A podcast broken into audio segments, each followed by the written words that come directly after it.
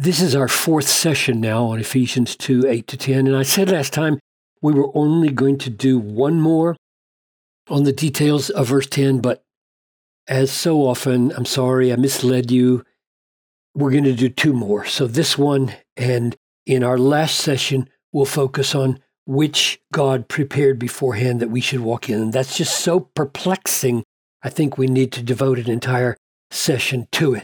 So our focus in this session is on the details of the first part of verse 10. We are his workmanship created in Christ Jesus for good works.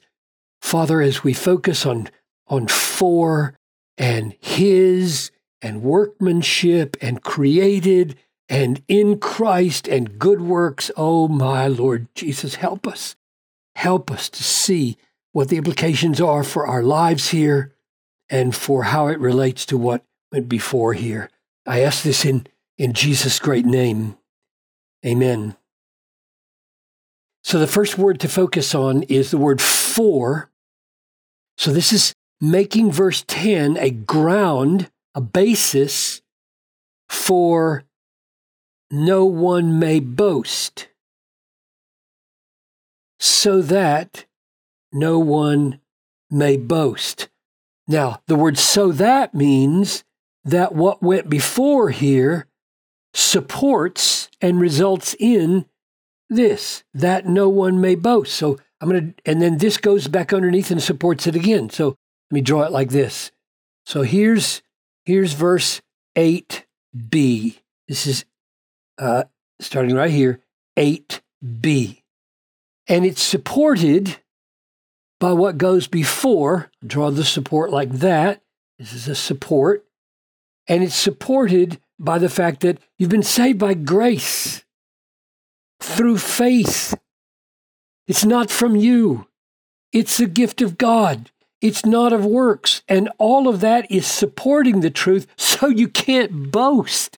With all of this being true, the effect is the thing that is being supported is no boasting. And then because supports it again, because, so I'm going to draw it like this. So this is 8a, and this is verse, verse 10. Because we are his workmanship, created in Christ Jesus for good works, which God prepared beforehand that we should walk in them. So you can't boast. That's the, that's the logic. And the argument is interesting. The bef- before this, that is in front of it here, the argument for why you can't boast is that all we need before salvation in order to be saved is a gift of God. Right? That's the point here. By grace, you've been saved through faith. You didn't work for this. It's not from you. It's a gift of God. It's not from you. It's all a gift. Therefore, no boasting. And then he goes back down a level beneath this and argues for it again. And what the, what's the nature, what's the summary of his argument in verse 10? All we need to do after being saved is the creation of God. We are his workmanship, created in Christ Jesus. Everything was prepared beforehand. The emphasis here is for good works. So flowing from um, our salvation is good works, and before our salvation were no good works, and that's why there's no boasting. Everything we needed before we got saved in order to get saved is a gift of God. Everything we need to do that's required of us after salvation is the creation of God. Therefore, all praise be to the grace of God, the workmanship of God, the creative power of God, the predestining work of God, and zero boasting comes out of the mouth of people who are saturated with this kind of truth. Now, a few details from verse 10 besides focusing on the word for. We are his his workmanship. His poem, poiema in Greek. His, meaning he made us and he owns us. We are his workmanship. We did not make ourselves, therefore, no boasting. We are his workmanship. And then he gets specific and talks about what kind of workmanship. Is it just kind of a rearrangement of a few um, stray pieces of our souls? No, it's creation. And creation here is to be taken seriously. This word is not chosen randomly.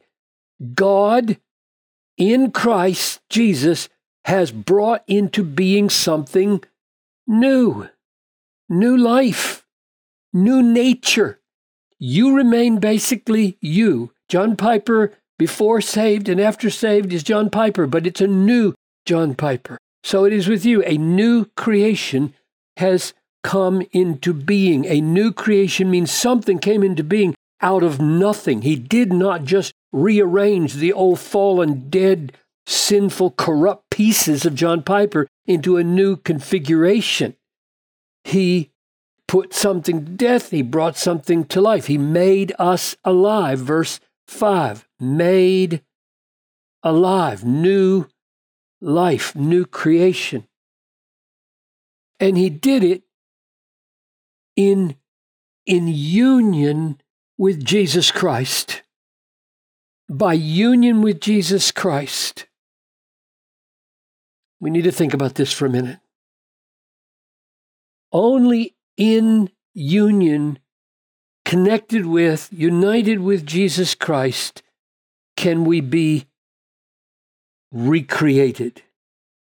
But let me draw attention to the fact that before there's recreation, there is a new legal, should we call it position or standing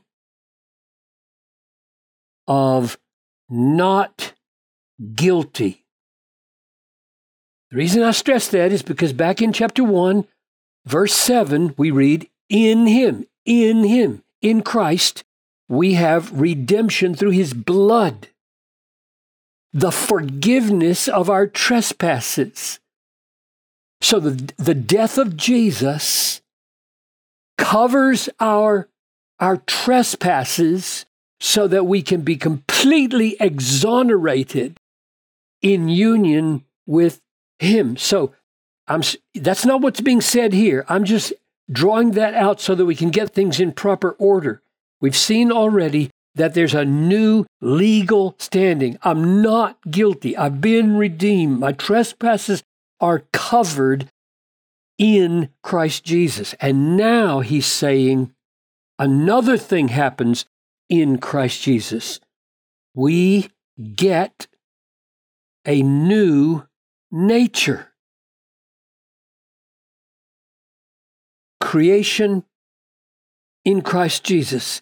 And this, and I stressed this last time, this legal standing happens so that God's wrath can be averted, so that he can now devote all of his omnipotent energy to making us new people in Christ. We don't become new people in Christ in order to be uh, deserving of a new standing.